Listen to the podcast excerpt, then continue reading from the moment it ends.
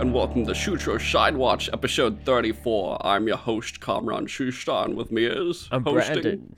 Oh, you messed me up. I'm Fuck. Brandon from Apollo City Comics. I forgot the with me hosting part. That's Yeah. why I was like, oh, correct myself. I got the pause. Yeah. Hi. Hello. Just pause. It's been a bit. Schlight. One ping only. That's not Bond. That's actually Hunt for the Red October, but you know. Also with us is James. Yeah, not Bond. James Seelig for the first time. Yeah. on the on Yeah. uh, Sidewatch. Uh, no, the second time actually. You were what? on the No Time to Die episode. Oh, you're right. Oh, Because I we totally were just forgot. like, oh, we'll just do it here. We didn't want to do it on Side Talk, so we just put it all together right there. That's I been I totally a was forgot like about our- that. Our one modern movie we've done that was actually a theatrical recent release that wasn't like, hey, this is from like two decades ago. I think. Whoa, James, it's been a while since you've been on the show. Holy crap. Maybe that's why I don't remember it because it's probably That was just been- November, right? No, October. October? October. No time to die. When did that? It, That was it came out October, the end of because- last year. Yeah. I wanted to align it with November because that's when we were doing the Bond month anyway, but it came out in October. Uh, so we kind of had that around a bunch of Dracula movies. You know what? Maybe that was the last time we did an episode together, James. Not gonna lie. What? Yeah, because we had already wrapped up all the main, like all the big cut of steel stuff, and Mm-hmm. then kind of went on a short hiatus, and then came back. But it was like the only no, we because there was we did two things together. Was that, and then the cut of steel fandom episode where the two Mm-hmm. things we did together uh, as a trio. Um, and then after that, yeah, then we then we stopped. Well, this was a good the way. one. This was like a great one to like bounce back to with the Bond stuff. You know, it's been a kind of a minute since we've done some of these.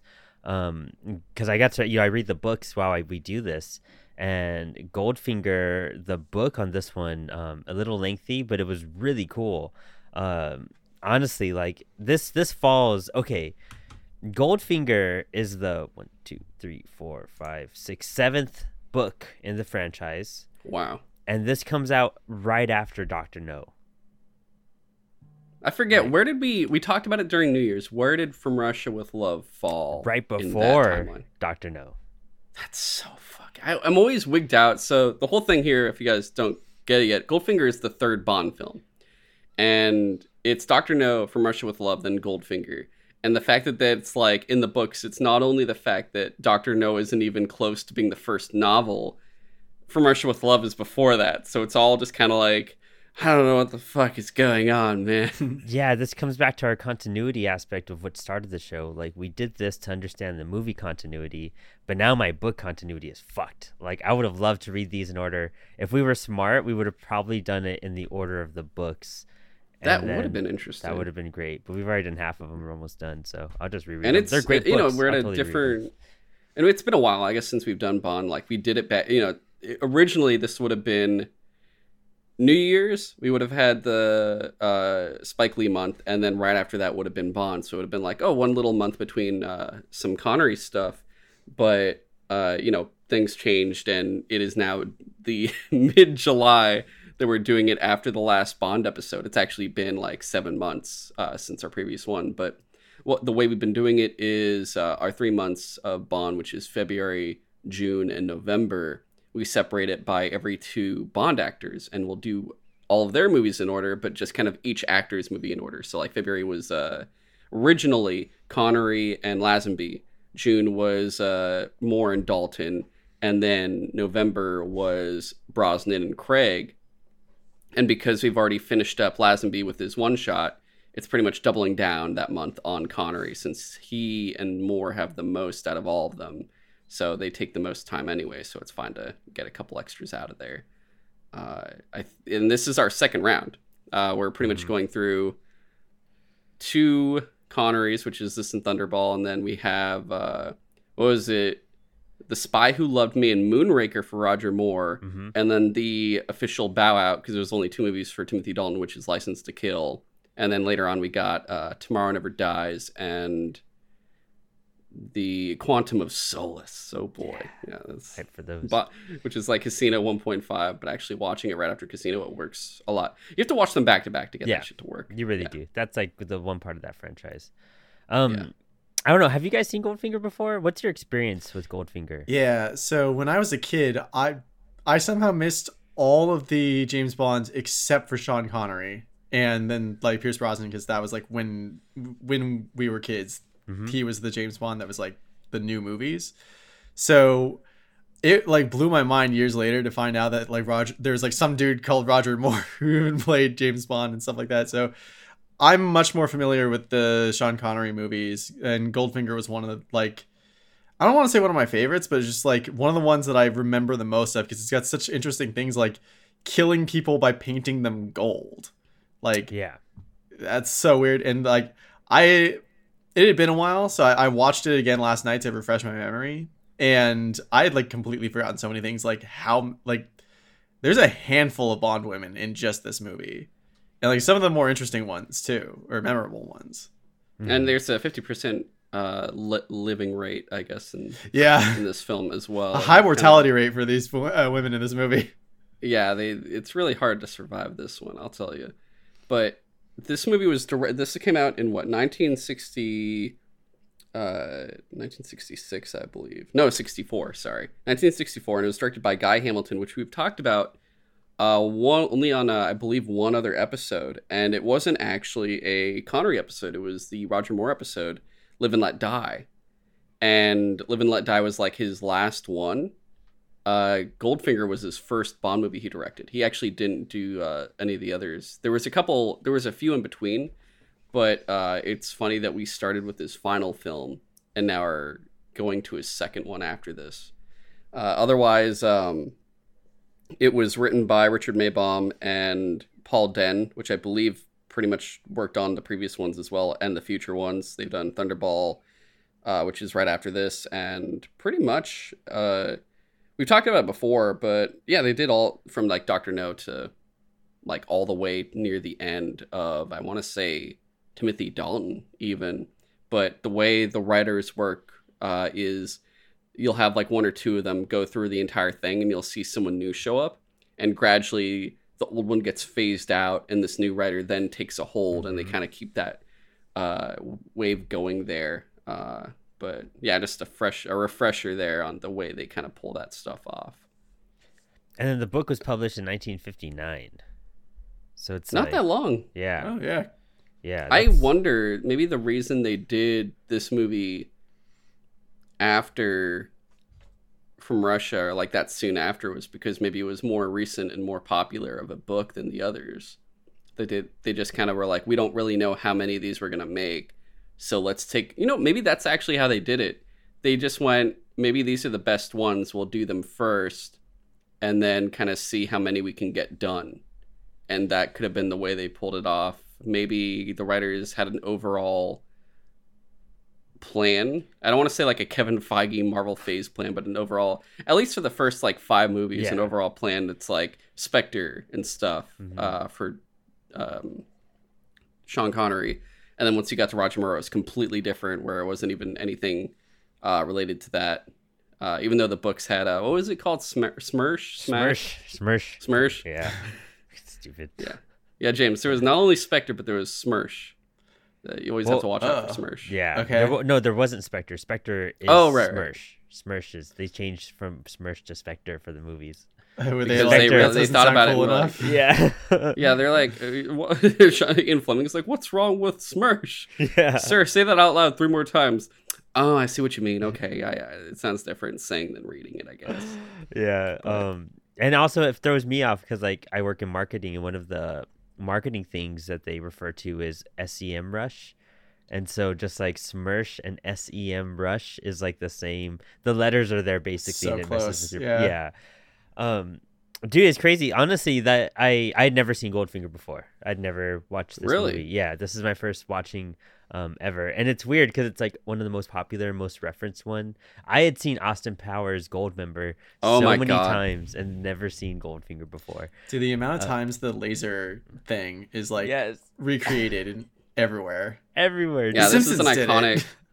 Honestly, out of all of the Connery movies, this one is probably the most recognized out of all of them. uh, it's supposedly Easily. like the best james bond movie like I don't think so, but yeah, that, that's what people yeah, say. that's a bold claim. I don't know. yeah, like You it's, could Uh, definitely if make that argument, but I you don't know. make it especially if it's a Connery out of all the Connery ones. Yeah. Especially like um villain wise kind of Goldfinger is kind of a whatever villain, but Oddjob is the more Dude, Oddjob was my favorite as a kid. He's like, how do you Yeah.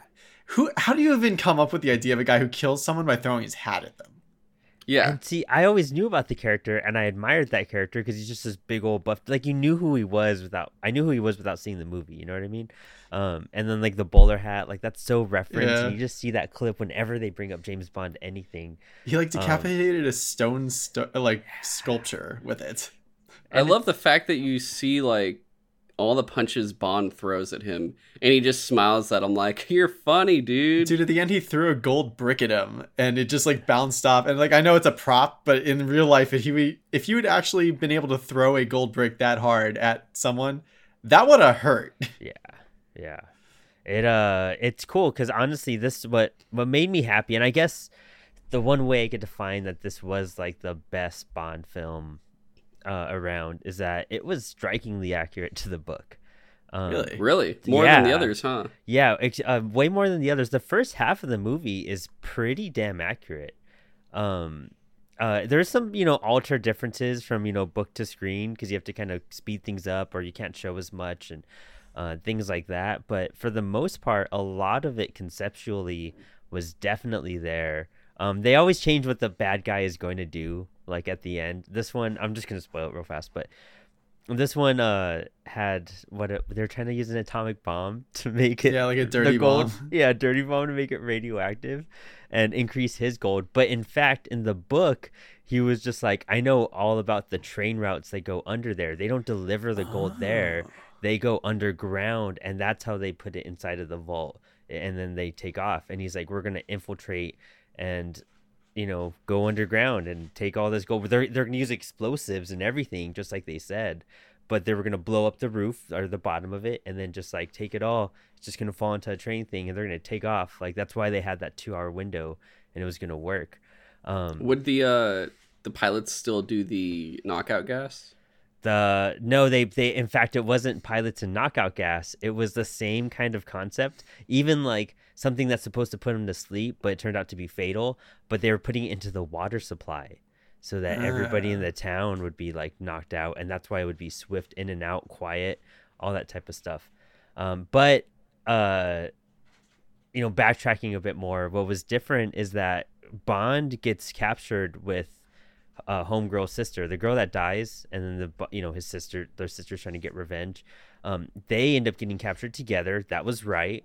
And then uh, Goldfinger, I was a gold member. Goldfinger ends up using them as part of his plan, and they're like his right hand people. They're he's like, you got no other option. Like you do this or die. And he like loves Bond and he admires him for like messing with him in the golf course in the very beginning, all that type of stuff. And he uses these two and they're like presenting the plan with Goldfinger to the mob people. Um, and he's like getting all these mobsters.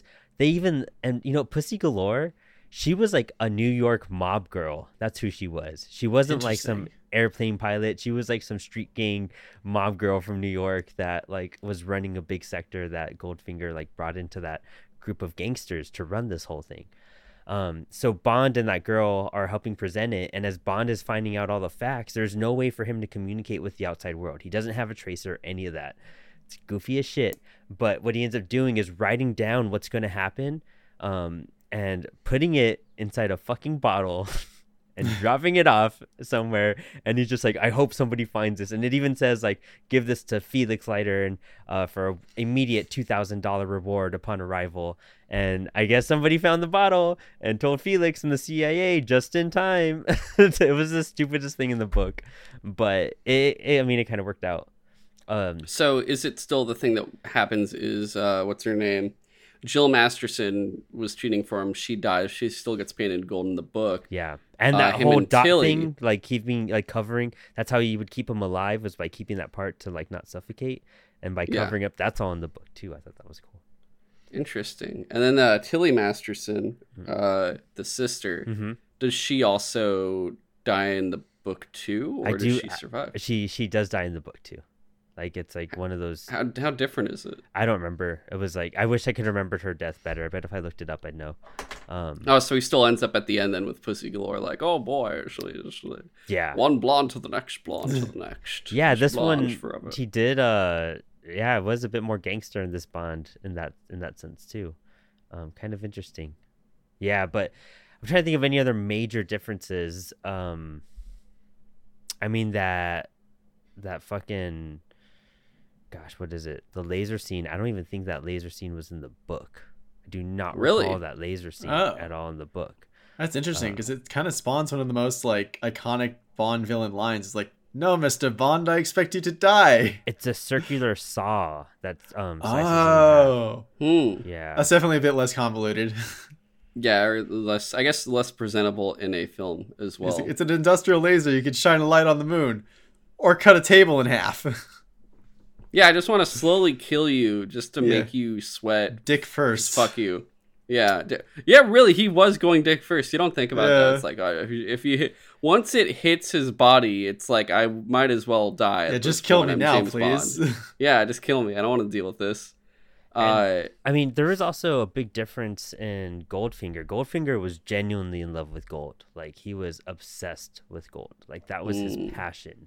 Like fucking gold. He got to, you know, they they kind of play out the beginning a lot in the book because he meets Goldfinger like three times and kind of trumps him three times in a row, and Bond's kind of investigating him at, at the same time. But that whole thing, the whole thing with Goldfinger is that he was cheating people out of money, just like in the beginning, and that's how uh, Bond came across it. Because the person he was cheating in the beginning, it was a guy that Bond played cards with in Casino Royale, and I thought that was a cool Oh. connection. He was just like, I was, and Oh. it drops the name, and he's just like, I was sitting to your right, and then Bond was like, I'm sorry, I don't recall you too much.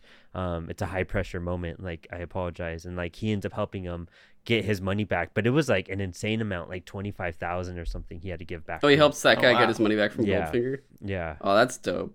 Okay, And- that's actually pretty cool the, the way they connect that then. yeah, I thought that was interesting too. Um, but you know what? This damn Bond series. Why is Felix a different person? Like Felix comes out in the beginning of this movie, and when he pops up, all these girls are admiring him, and then he talks to Bond right away, as if we're know to know who the fuck he is. And it's like it's a different actor every single time.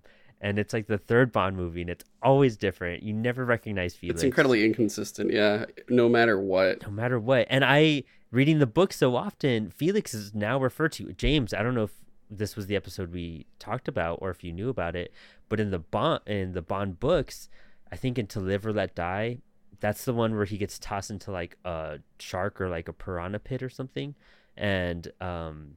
He gets his like arm and leg like eaten off, and he has like a robotic arm and shit and leg. Whoa. And so yeah. Oh, I and- remember you tell saying that. and so I see Felix now, and I'm just like, damn, like we missed out on some cool shit, like a CIA agent with like robotic, like, uh, like arms and shit. I don't know. Uh, it's really disappointing not seeing that. I just feel. Yeah, looking at it again, it, it is so funny that you see the filmography of all these actors that play Felix, and it's always just a Bond film. I think the only Fe- Felix that reoccurs is Jeffrey Wright's Felix in the Daniel Craig movies, where he's in Hmm. Casino, Quantum, and No Time. I think. I don't think he's in. He's not in Skyfall or Spectre. I don't believe, right? I don't think so. There's two of them that. Yeah, I think you're right. I don't think he's in those yeah, ones at all. he's yeah. just in three out of 5 Um, but yeah, it's just it's insane that you can keep Q from Sean Connery Bond all the way through Timothy to through Pierce Brosnan Bond. Like he exits out halfway through the Brosnan movies. hmm That same actor went through all of that, and then you're like, really you impressive. That's super incredibly impressive. He is the longest standing actor in all those movies for sure. And then you go to fucking Felix Leiter. It's like you can't do two, you can't do two movies. You can't. No, no, just one, just one. You only get one, and then we got to find a new new white guy. Just throw him in. It's fine. Like we can't figure it out. It's No one cares ridiculous. about Felix anyway. Right? Just the American, the American. It's not about the Americans. That's why. It's because Yeah. it's like only British people come back. The, the Americans can't. It's not allowed, unless you're George Lazenby. Then you just you just won't, apparently. But uh, the song for this one, which we've talked about, like uh, I guess going back now to these like first three. Doctor No didn't really have one. It was just kind of like the three blind mice thing going on, and they would just walk around being these blind guys and then murder people. And you're like, well, all right, that was unexpected. And then uh, From Russia with Love did have a song, but it felt very much like uh, they're still figuring it out. hmm And then Goldfinger comes along, and this is like, here's the full thing. Here's the full intro. You got girl painted gold in her reflection is, or like on her Yeah, I skin think they were like like a projection of onto her. yes. They were using their skin as projections uh, for like Bond and other characters and showing clips from the film. And it's also the thing of like, you know, in almost every single Bond intro, there's the silhouettes of women and you're assuming they're probably naked or something and you're just kind of like yep it's the bond movie and stuff but this is like the first big like def- definition of it especially with the song it's like goldfinger he's the man with the midas touch and shit and I, i'm not gonna lie guys i can't stand that song I'm I, not. I, can't- wasn't Really? a fan of it at all. no, I I can't do it. Uh, Like her, the the vocalization is great. Like she's very aggressive when he, she does it. Like you could feel like the the She's oomph trying. she puts into it. hmm But I'm just not a fan of the the lyrics. Honestly, I'm just like, ah, you don't you don't like the man with the Midas touch, the man with the spider's touch. what a cold finger. Yeah, I'm I'm just like, fuck the '60s. God, da- yeah. No, I'm like, Like It's he'll one of those beckon you into things his where- spider's web, but don't go in. Like yeah, um, Okay. it's just a it's just a big before our time thing. Yeah. I feel like. Uh. But that's then again, that's all of the everything that Sean Connery Bond does, where you know he's getting massaged by a woman. When Felix comes over and she's like, "Oh, it's my man talk And time," then- He he smacks literally her. slaps her ass. She walks was- away. there was like I, I know the last time I watched this I was like a kid and I like didn't think about it too hard, but watching it now I'm like, oh man, like so much of what he's doing is not would not fly today. Well, even That's why- like, that's why I Galore, like he does not let that girl leave, and it's one thing that you know she's like the one person he has to convince, but literally that whole entire scene was him like grabbing onto her until he got her on the ground to fuck. Yeah. And then literally at the very last line of the movie, which is stupid as hell, where they're like, "But how did you get her to call the Americans?" And then he's just like, "Ah," he's like, "Cause he gave her the dick." Like it was just that He's like, Basically, I. I like- appealed to her maternal. yeah, that's what it was. Uh, And I'm just like, uh well, that and like ridiculous. uh Jill Masterson, the the sister, like he uses his like wicked awesome new Aston Martin to like total her car. He's just like, oh, Those, it's, uh, whoa, it's like those- it's like both your tires blew out. Ah, I guess I gotta go back to my place. He almost got Tilly. Yeah, that, so that was uh, Tilly was the sister. Tilly, Jill was okay. the one painted gold. Uh, I don't think. Yeah, he never gets to do anything with Tilly because she's like, "No, fuck you. I'm just trying to save my sister." And then she just gets got pretty bad, pretty quickly, honestly. yeah, Um, Odd I Job got her is the- good. yeah, he got, yeah he fucking that hat. it's hard to dodge. immediately just breaks the neck, I guess. But he, he was super accurate to the book too like all of him um even the the golf ball game stuff like that was that was super accurate dude uh, that might be my fa- one of my favorite scenes in the movie is when, like because they they established that goldfinger he loves winning and he can't stand losing and so at the end of like his game like golf game with bond he's like ah i guess i lose oh wait a minute that's not your ball you must have hit someone else's unless you're cheating so you actually lose this round which means you lose the game it's like oh shit he got him good Yeah, that was really very Uh. very well done. I cracked up too because the caddy's in on it too, and he's just like, Yeah. because you could tell he's cheating, and I guess like the reason you know Goldfinger's not the most capable villain, uh, without like his right hand man and whatnot, who is basically doing everything for him. Like, if the guy needs to cheat to beat all these people, you don't feel that much of a threat from him from him. Plus, like he's not a good fighter. Like you see him just fly out of a window of a plane, which That is was so actually probably He the most comical. Yeah, that was very very comical. I think. Um, like you have we we talked about it in the living. No, it wasn't the living day. It's um a view. No, it, it was the living daylights. The one where he goes to Afghanistan and they're on the plane and they're hanging off like the cargo and the dude's trying to get on Bond's boot. Bond loses his boot and kicks him off. And she's like, What happened to him? And he's like, I gave him the boot. oh god, I love the puns in this movie too. Yeah. Oh, they're fantastic. I I think honestly they're a very big like predecessor to Schwarzenegger.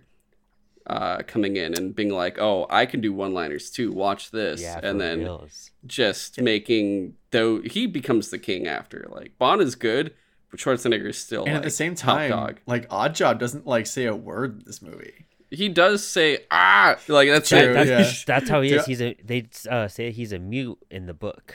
Like. Oh, yeah, interesting. Yeah, and that's why. Do he they do that in the book too? Like, do they just have him go like ah, Yeah, and there's like, like, a all right, grunt noise, and then like they even say he's training him for certain stuff and everything. Mm-hmm. I And do love Bond. Like Bond hands him the golf ball, and he just like crushes it into dust. dude, he, like when he meets Bond, like he reaches his hand out, and then um Goldfinger's just like, just be cautious, like you know his strength is so intense, and Bond, you know, shakes his hand, and his it's like sore afterwards and everything because he's like, fuck, dude. Ah. Yeah, it, they I- really define how strong he is without knowing. I think out of all of the Bond henchmen, villains, etc., in terms of physical prowess, uh, Oddjob is probably the strongest. Besides only one other villain that we will get to actually talk about in sometime. I was gonna say June, and then I thought about. it, I'm like, oh wait, no, sometime this year eventually though. Uh, in both The Spy Who Loved Me and Moonraker, have Jaws. Yeah. Oh, who's really? this guy with the fucking metal teeth, and I- that and he's like guy. seven feet tall. Yeah, He's insane. It, it's going to be so. That is one of the other most iconic villains. Like him and Oddjob are actually probably the two most iconic villains in the entire series. I love playing as Oddjob in the uh, GoldenEye N64 game because Oh, you're just throwing they the physically made him shorter, which made him harder to shoot. Oh my god, I forgot that. Yep. Yeah, because he's like all the he, all the, all the bronze within him is just because he's shorter, so just all extra mass pushed in. yeah. Oh my god. I also, you know, because of Brandon, like uh talking about Austin Powers, you see Odd, jobs um influence in the first Austin Powers movie with um what was his name? Um there was a character and instead of a hat he throws a Oh yeah, the guy who threw the shoe. Yeah, Yeah. there's a character in Austin Powers Yeah. that throws the shoe, and it's just like, who throws a bloody shoe? It's just so fucking stupid. Like he actually hits him with it, but it doesn't do anything. It's just like, oh, you threw a shoe at him, dude. Like, why would you? Why would you do that? But yeah, it's a funny, funny, influential portion there. Uh, I did want to ask Brandon for the book because I noticed, like, you know, in this one, it's kind of unexpected when you see that it's a lot of Chinese henchmen that Goldfinger has especially like he's in Europe and you're like they're just nonchalantly Yeah. doing this in Europe and then they're here but uh do they talk about that Yeah. in the book They and explain why Koreans like working on it because at the time Koreans were meant to be like I mean this is racist as shit but uh I oh mean, Korean War time yeah like, oh yeah, they did mention because he he said he made a deal with like this guy's country, but they Yeah. weren't specific. I yeah. couldn't remember yeah if, what he said in the I they okay even, were they were they they even Korean in the film then I guess they were Korean I don't know I- they're I like. North Korean something like that like but the thing about it is like it was super racist like even i think bond makes a statement about them like not even really being human. Like there's like Oh, a deep cut like with one line and i was like oh shit. But then it's, again context time when it was written what was going on knowing your Yeah. shit like that's all like it would not fly today. It didn't fly when they made the film either because that was never fucking mentioned. But uh yeah that was a big thing. He did just have a bunch of korean servants. Um and they even it's chose that funny thing where go into his you're like in. Wait what was it You see Goldfinger's mansion in the book. We don't see you read. really Yeah, they t- Uh, where's it even located It's Was it in like- America? It's in okay, it's in the US. It's not like some island or something. I guess I'm so used to the all all the villains always have a fucking island, so I'm never sure anymore at this point. You know, and the book starts off like it had a really cool setup that I wish I could have seen in the book. I mean, the movie, um, because it starts off with a quote like on one of the first pages, and it kind of that's how the chapters and the the parts of the book are laid out. Um, Goldfinger said, "Mr. Bond, they have a saying in Chicago: once is happenstance, twice is coincidence, the third time it's enemy action." And part one, two, and three of the book are called happenstance, uh, twice is a coincidence, uh, third time, or and then en- enemy action. And I was like, damn, because Oh, cool. once happenstance was the the card game in the very beginning where he finds Yeah. the girl and the cheating. Uh, the second time was the golf game, and then um, after that, gosh, what did they do? They did one more thing after that, which makes it enemy action. Um, I think Bond. Well, when he meets the girl, he doesn't use his fancy ass car to like fuck up her car. Uh, what happens, whatever Till, whatever this Tilly. girl- Tilly, yeah. Um, they're driving through a town and she's speeding, kind of like, you know, uh, the spy, who, not, uh, what was the last book? Um, Her Majesty's Secret Service. Remember we sees the girl that's like racing next to him? He he Yes. encounters Tilly like that, and then he like they go and park kind of in the same town, and he like backs up his car into hers on purpose. He just backs it up to where they got to repair it. He doesn't fucking shred it up and like destroy her car. And she's she's like on this mission too. They're going the same direction, and it has to get fixed overnight. And so she just decides to stay with him, and they kind of team up a little bit after that.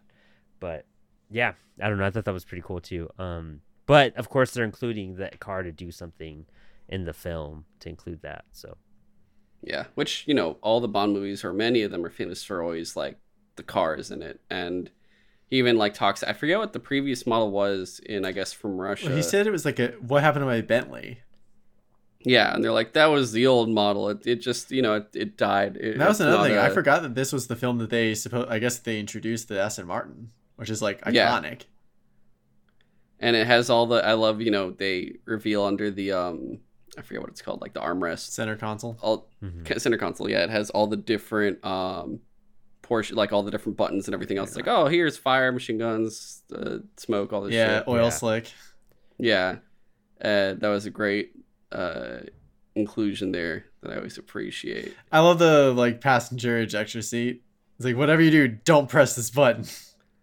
I forgot that was probably the first use of that too, huh? That was like the introduction to hey, your seat could eject people, and it makes me flash forward to like Too Fast, Too Furious, where Tyrese, Tyrese's character Roman Pierce, sends someone out of his car going ejecto cito cuz and he just fucking launches them out of the goddamn car. And i'm like watching this bond movie and that just like goes through my head and i'm like it all makes sense now from sean connery to tyrese these all these things always occur but oh my god i, I love that all these connery movies especially the connery movies no matter you know how age they get or whatever how influential they are to like just everything from tropes to stylization of how they want to kind of get something done Mhm. or just actions that a character does in a film Yeah.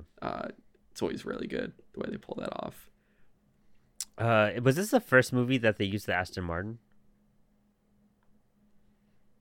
i think yeah that's what james was saying because the bentley was in the previous film Right. I'm trying to think of like because there's only three. Then this is the third one. It has to be that. I don't even remember. The yeah dr no he didn't have a car Oh, Really? okay. he was on the island Yeah, so he didn't have anything. and he was being it. driven yeah And then I don't even remember the Bentley and From Russia to Love. To be honest, i barely yeah because i just remember the train for the most part to be honest wow, that's insane. Okay, yeah gosh, I don't even. It's remember. funny because we're thinking about that now, and we're like, we just saw No Time to Die, and that beginning scene where he's just flipping around in the fucking Mhm. car, Yeah. Yeah. doing all that shit. Like, you're just like, oh yeah, cars, Bond cars. Mhm. Like, it's always the cars, the watches. There's always something about him that you're like, I want to kind of the the style that this guy has. You want to kind of take some of it and utilize it. For That's me the personally, thing. Like he's just always been like cool. suave, Yeah. suave, Yeah. cool guy who somehow can get any woman, whether or not she wants him to get her or not. And then he just kind of goes, "Oh, don't worry, I'll get you eventually. Yeah. we're shit for a bit, but I'll get you." And he's not. You literally watch when he go- is going with pussy galore, and it's just like she's resisting, resisting, or is it given, Yeah. trying so hard. Yeah, and it's just crazy because he's just not like that in the books at all. It just really isn't. Interesting. Like it's just yeah, we not. talked. We did talk about that in the couple of Craig episodes we've done, where Craig is probably the most.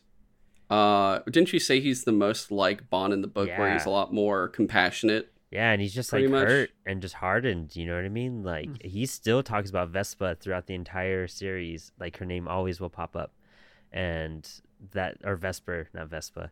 Um, but ah, man, even this one, it just like it's just so cringy at that point, knowing what Bond is like. He has his moments for sure, I mean, it's just that era, but not like like as intense as Connery puts it out there to be. I don't know, man. Connery was a bad influence, dude. Like that was seeing that shit on screen was just not the.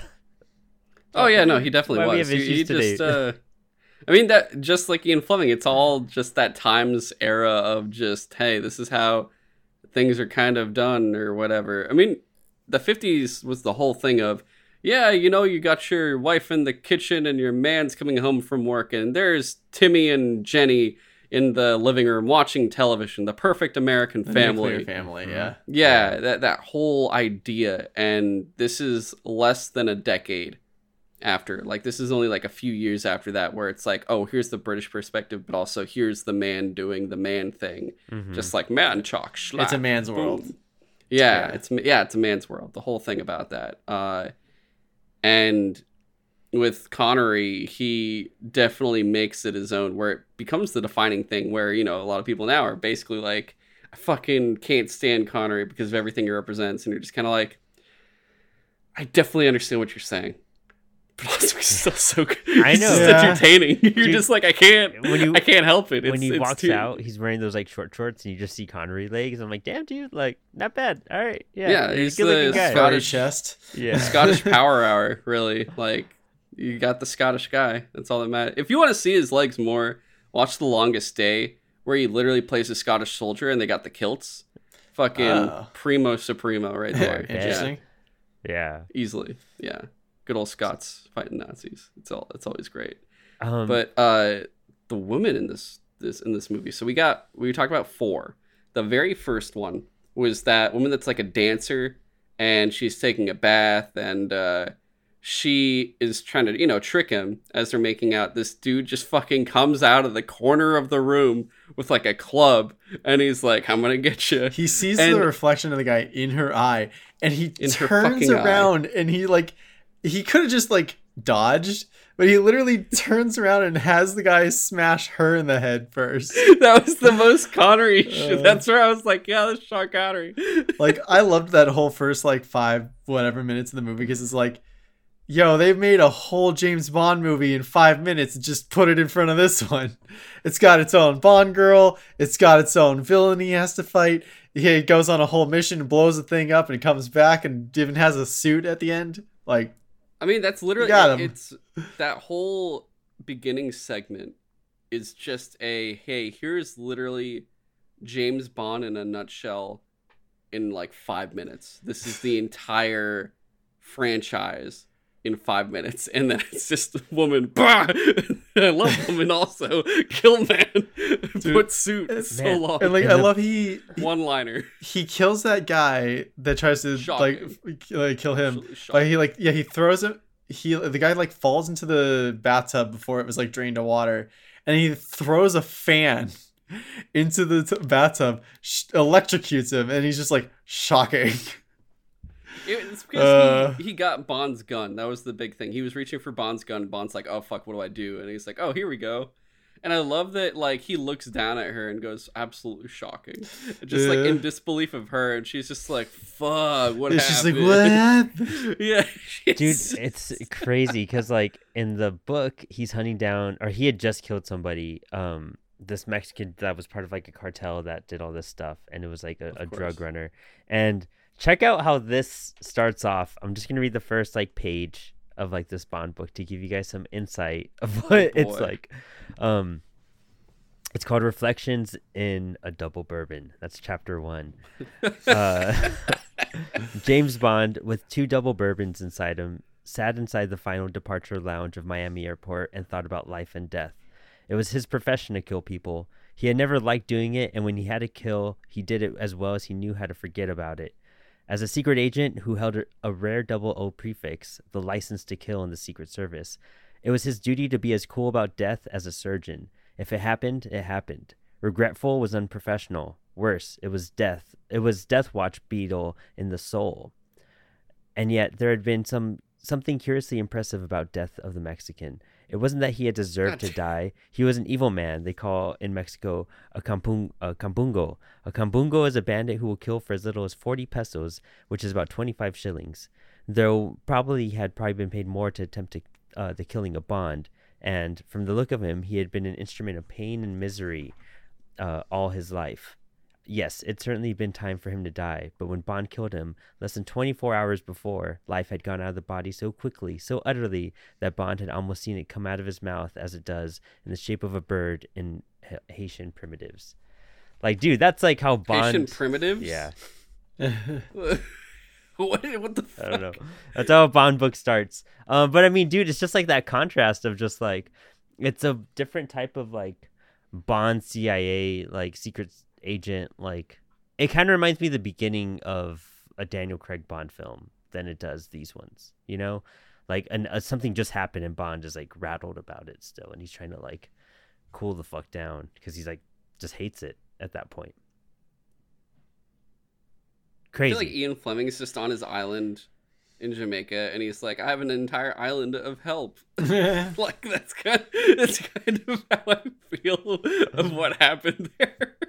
Yeah, it was. I'm sorry, I'm just No, getting no. over like, well, the Haitian yeah dude there's there's terms in here that just like blow you away from how like kind of like racist and like not i mean I, it's just not proper for today's I mean, language. I still remember when you told us when you said like, "Oh yeah, there's N-word Island," and I'm like, "Ah yes." yeah yeah straight up Thank you, Ian Fleming. I'm I'm so glad you're. i wish i could find the korean stuff i should have marked it but i it's interesting i wonder how it's gonna if i would have read them in order it would have been interesting to see how that changes over time because I'm very curious now because I at first I was gonna try to do my catch up and go through the way we've done it, where I just read them as the uh, as we get through the movies. But now I'm like, you know what? Maybe when I finally get to these books, I'm just gonna do it in actual release order. So I'll, I'll be like, oh, this makes sense. Oh, that makes sense. Oh yeah, Mhm. this... just I'm understanding these a lot more. Uh, God, now I'm like, oh wait, well, who's more interesting to go read now? Do I want to go read Jules Verne,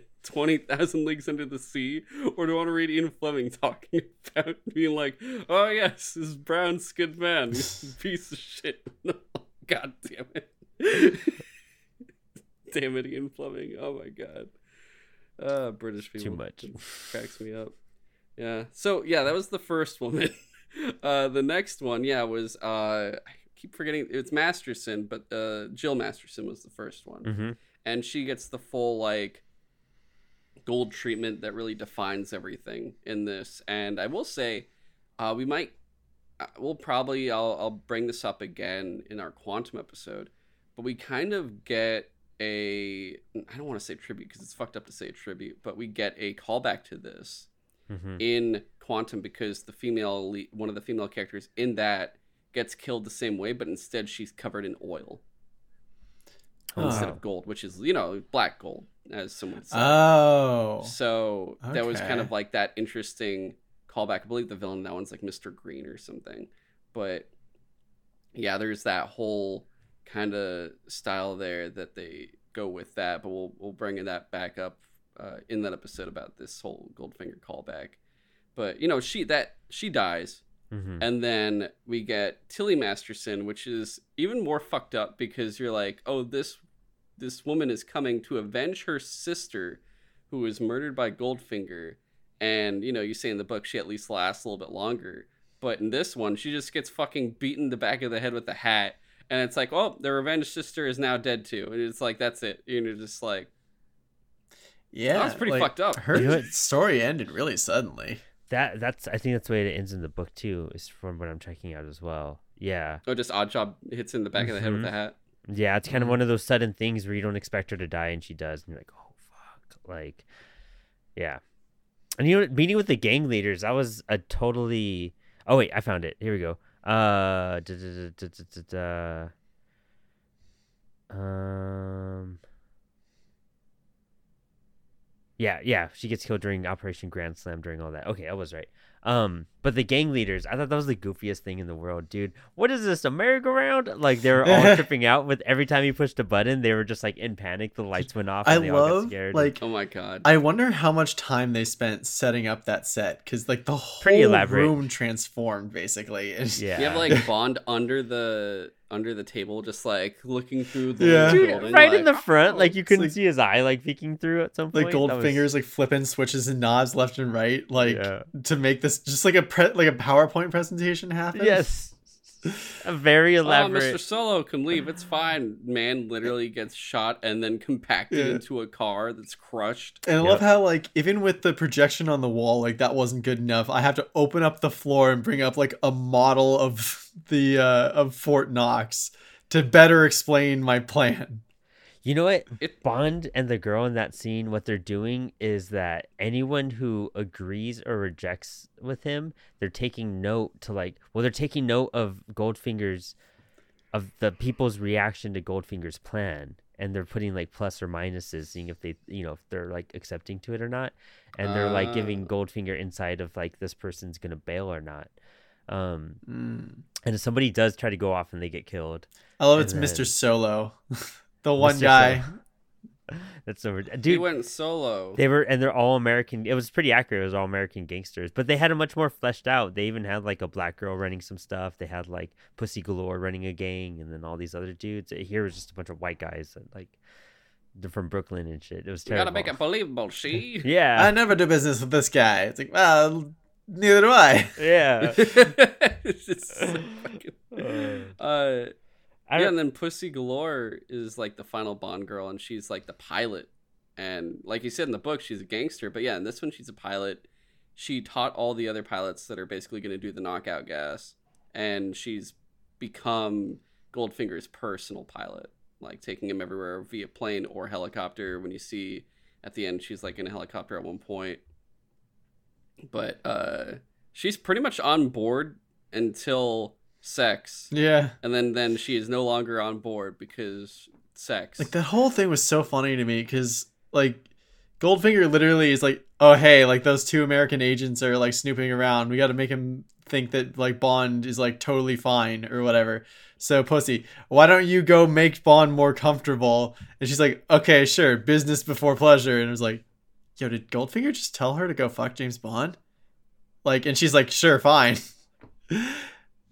you know these things. Honestly, that wouldn't be the most surprising thing considering how many times Bond is sleeping with a woman that tries to then kill him or have another Yeah. guy kill him. Like in the beginning, she tries to let the guy club him, and then she instead gets clubbed, caveman style. And then Yep. fucking uh, in Doctor No, he ends up sleeping with one of the women there that I think he even ties up and stuff uh, when he knows she's trying to kill him too. Uh, in the hotel, you remember that one, right, Brandon? Mhm. Yeah. Yeah, so like there there's always like that whole thing of it's like a weird double double-edged sword where on one hand you have the villains trying to utilize women to entice and defeat Bond, but then you also have Bond going, I can entice and turn and do all that stuff with women too at the same time. Mhm. So it's a very interesting, just like, oh, you know, a secret agent. He just he just needs to know about seduction because that's another tool that they all apparently use like nonstop, like a lot. Every single time, like it's just so ridiculous.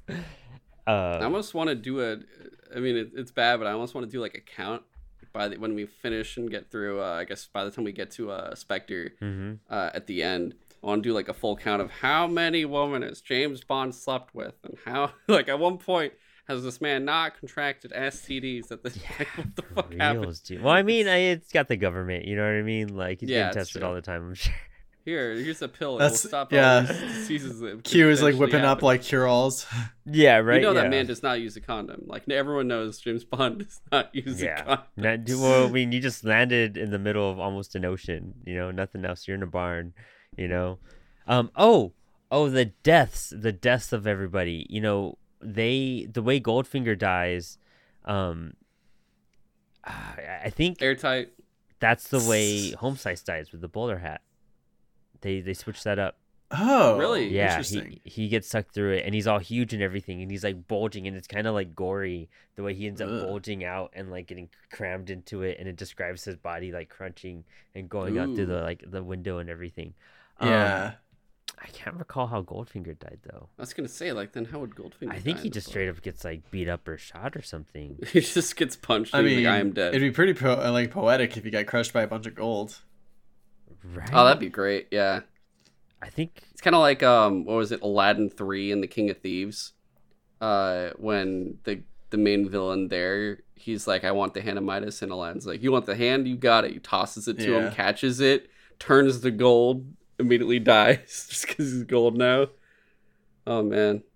Honestly, that sounds like the coolest thing if you have your arch enemy turn into gold. So now you just have your arch enemy in your house as a gold statue. That's pretty cool. You know what? It's good. Yeah. He he strangles Goldfinger. That's right. There's a big like man to man match Huh. going on, and he ends up strangling him. Yeah.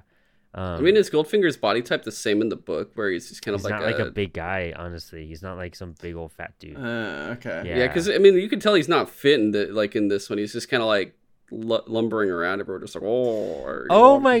Gosh, and uh, you know it's been so. I, I read the book weeks ago. All right, because we planned to record this, but life got busy. Um, but uh, Pussy Galore. This is so fucking ridiculous. Pussy Lagore, uh, Galore is uh, she's a she's a lesbian. She runs a lesbian gang in the book, um, and that's a big thing because at the end of it, she like still hooks up with Bond. Yeah, That's what I was. Damn, the is minute that you said that, I'm like, he, he went in there and said like, here, I can. That was probably. Oh my god, that that, that is shit you, they would do back then because they're like. Oh, th- this stuff is wrong. It's I a know how to make it right. yeah, yeah. I- She's and- like, I can make you choose the right path or some shit. this probably. is this is just the stupid part and i for, i totally forgot about this um pussy disclosing her adult lifestyle is, uh, is the result of having been sexually abused during adolescence by an uncle willingly submits to tender loving care by bond Okay. Huh. sure. I feel like I'm gonna read all these 1959. Ian Fleming books, and then I'll be done and be like, I'm glad I'm never gonna read one of these Ian Nah, Fleming nah books I mean, again. no, that's like that's like there's like little parts like that that are insane but like overall they're fucking phenomenal i would reread all of them for sure Okay. yeah I, I just feel like you're gonna be reading like adventure, adventure, adventure, racism, adventure, adventure, adventure, sexism, it's, adventure, it's adventure. just the way they do it is so subtle too like it's a one nothing whenever it goes into those moments um koreans and lesbians like being abused and uh like you know certain islands. Like it's so brief. It's like once in like three to five words and then you're never gonna go back to it again. And it's never like it's just so like did i just read that? Like when you're going across it it's never really embellished upon um which i think is why it kind of still works in the modern day because you could kind of breeze over it because it's not pivotal to any aspect to it the story Okay. yeah it's not like it's brought up and hammered down like and that's why she's like on a vengeance you know what i mean like stuff like that Yeah. yeah Okay. Yeah.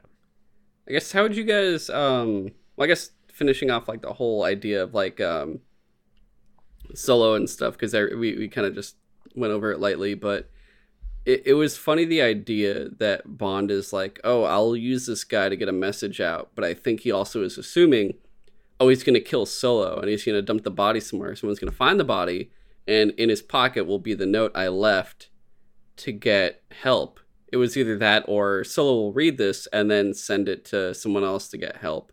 One of the two. And then either way, the message along with Solo become a square Yeah. Inside of a car. It's so weird. they brought these- that car back to the compound too. Yeah. Mhm.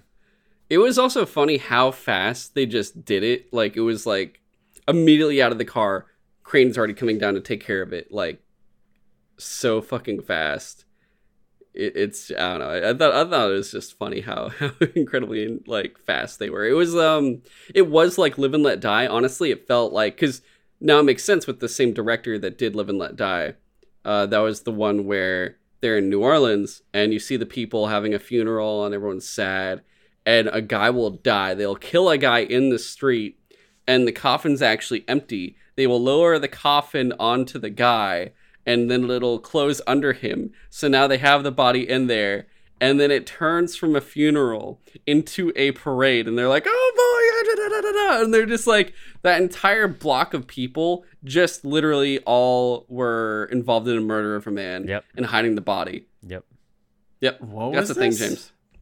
Live and Let Die, the first Roger Moore Bond film. That's It is also in the New Orleans. One where uh Felix gets eaten by the shark piranha things too, right? That's where yeah, all Yeah. that happens. hmm Yeah, it's pretty fucking. It's it's a it's a very voodoo uh, one. It's actually it, it ends very voodoo too because the guy didn't die. He's on the train. He's like, "Ooh, ha, ha, ha," and the movie just fucking ends. It's a it's a good time though. It's uh it's funny. Actually, I, I don't know if you guys noticed now, but you, we all know that uh, Prime bought. I mean, Amazon bought Mm-hmm. Lionsgate, which owns, or is it Lionsgate or MGM? I think it was MGM. MGM. Sorry, MGM. uh, and that was part of uh, James Bond. And pretty much, I don't know if all of them are, but majority of the Bond films I think are on Prime Oh, now. is that why I was able to part of that watch whole- Goldfinger on Mhm. Prime? Yeah, yeah, that's yeah. Yes. That's what they do with some of the classic ones, and but Which- they do rotate them in and out. Just heads up. They're Yes, they- they come and go. Yeah, It has happened before where I've gotten to watch them for free on there. Other times Mm-hmm. I've had to actually rent them yeah. to do it because I don't feel like buying more than just the Daniel Craig movies. If I'm Yeah. gonna be honest. Honestly, So, uh, but yeah, what's what's next after this? It's what Moonraker, right? Uh, we would be Thunderball. Thunderball. Uh, Thunderball. I get that mixed up Thunderball. with Moonraker all the time. Okay. So we have one more, we have more Craig movie. It's Thunderball for this year. We have two Connery. Roger Moore movies, Connery. which is The Spy Who Loved Me and Moonraker, uh, and then uh, License to Kill from Timothy Dalton. So which those will be interesting because those ones are based. Those are books, Moon, uh, License to Kill and Moonraker, and it'll be interesting seeing Timothy Dalton really adhere to the the books. Roger Moore. Roger Moore. Um, adhere to the books because I don't think we've really seen too many where it does tie into the books, right? With him. Well, we've only done Live and Let Die so far. Oh no, Live and Let Die and The Man with the Golden Gun, which The had Man with the uh, Chris, Gun. Christopher Lee. That's right. That's As right. the I villain, yeah. About that one, man, and that's one of the Mhm. last Bond ones. That is the last Bond book because then the other one is like short story Bonds. Wait, so was Spy Who Loved Me and Moonraker short stories or actually full novelizations? Those are full novelizations. So they happened before Live and Let Die. Very interesting. Or Man with the Golden Gun. Yeah, Man with the Golden Gun, and then it's Octopussy and The Living Daylights. That's one book. Gotcha. So License to Kill, if I remember correctly, then was the first non-novelization, and from that la- that second Dalton movie Mm-hmm. through Brosnan is all original content, as we got to do last time, where we were like Goldeneye, no connections. Oh, but there's a game. Which is crazy. we talked about the game though. Yeah. uh, they're gonna. Oh, I was gonna say something about the game, but um, Thunderball comes out after For Your Eyes Only, and then it's The Spy Who Loved Me. That's so confusing. It That is. is so fucking confusing. Oh my god. a map to do all that. Yeah, it's crazy. I'm excited to read it though. Um, I didn't. I've seen that movie, and I didn't. That underwater scene is too much, but uh, it's pretty cool. I'm I'm interested to go back to it.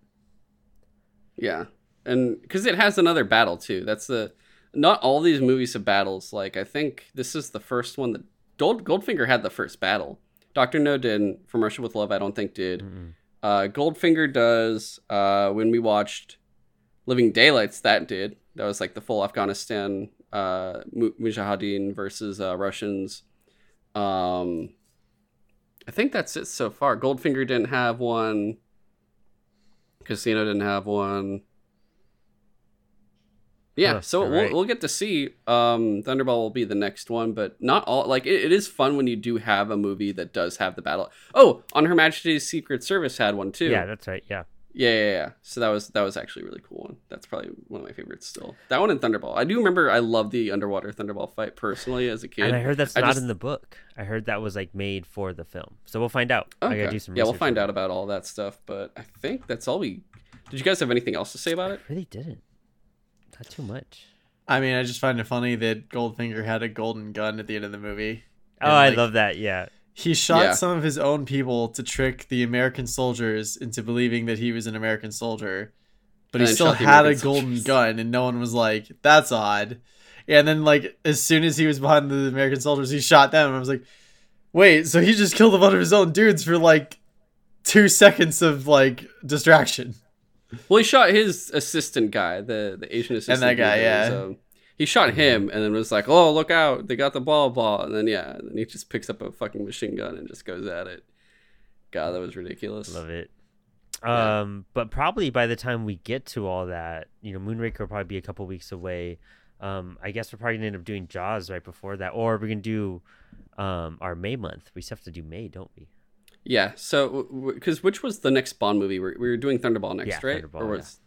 Yeah, so we'll uh we'll get to Thunderball when we can. James, if you want, you can come on for that too. It's the other Connery, of course. Water Connery.